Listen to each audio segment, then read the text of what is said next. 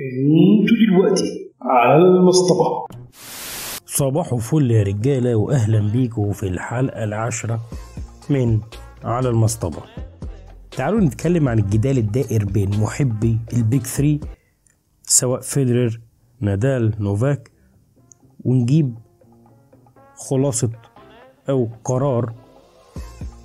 سؤال من هو الأفضل في التاريخ أو من هو ال GOAT great of all time طيب. خلينا متفقين إن أول عامل مهم هو عدد بطولات ال Grand Slam هو اللي بيحدد ويقول عليك أنت فعلا من أعظم لاعبين التنس ولا لأ. لكن بالنسبة للباقي فطبعا في هناك حاجات مهمة كتير جدا. بدون أي تحيزات للاعبين الثلاثة تعالوا نشوف ونبص على نوفاك.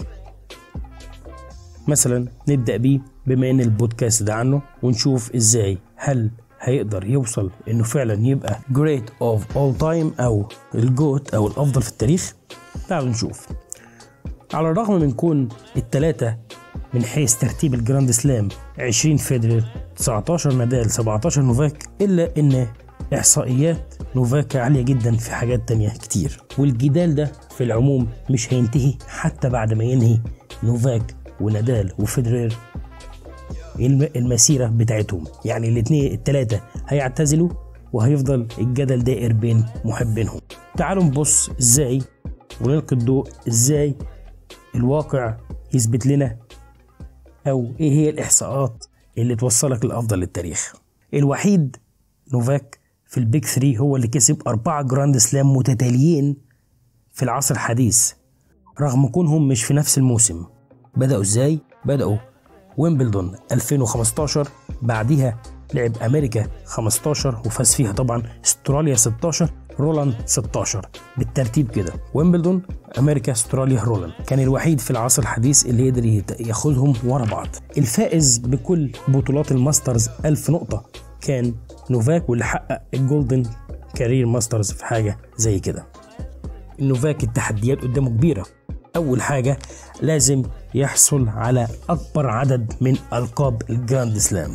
تاني حاجة لازم يحقق ذهبية أولمبية. هو ما حققهاش قبل كده.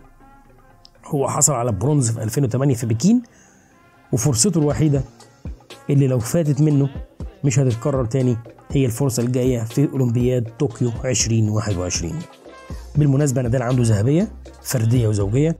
فيدرر عنده ذهبية زوجية مع فافرينكا وفيدرر برضو عنده فضية فردية في 2012 عشان يصبح الأول في التاريخ أو الأفضل في التاريخ لازم يكون معاه اتنين لقب جراند سلام من كل بطولة.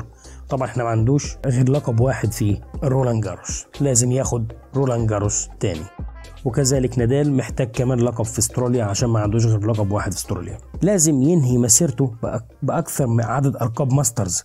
هو عنده 34 لقب ماسترز لكن نادال عنده 35 فلازم يكسر رقم نادال. لازم يصبح أكثر لاعبين بقاء بعدد الأسابيع في صدارة التصنيف العالمي. يعني لازم يكسر 310 أسبوع بتوع فيدرير ويكسرهم ويعديهم. ولازم طبعا يكسر سامبراس 268 أسبوع. هو ده نوفاك وهي دي عظمة نوفاك.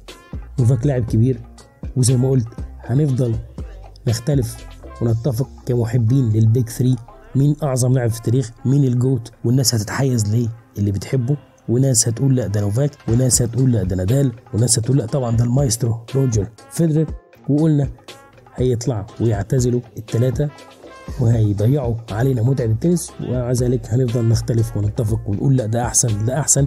لكن عشان طبقا لل ATP عشان تبقى ال GOAT أو great of all time لازم يبقى عندك الحاجات اللي إحنا قلنا عليها دي. شكرا لكم وإلى اللقاء.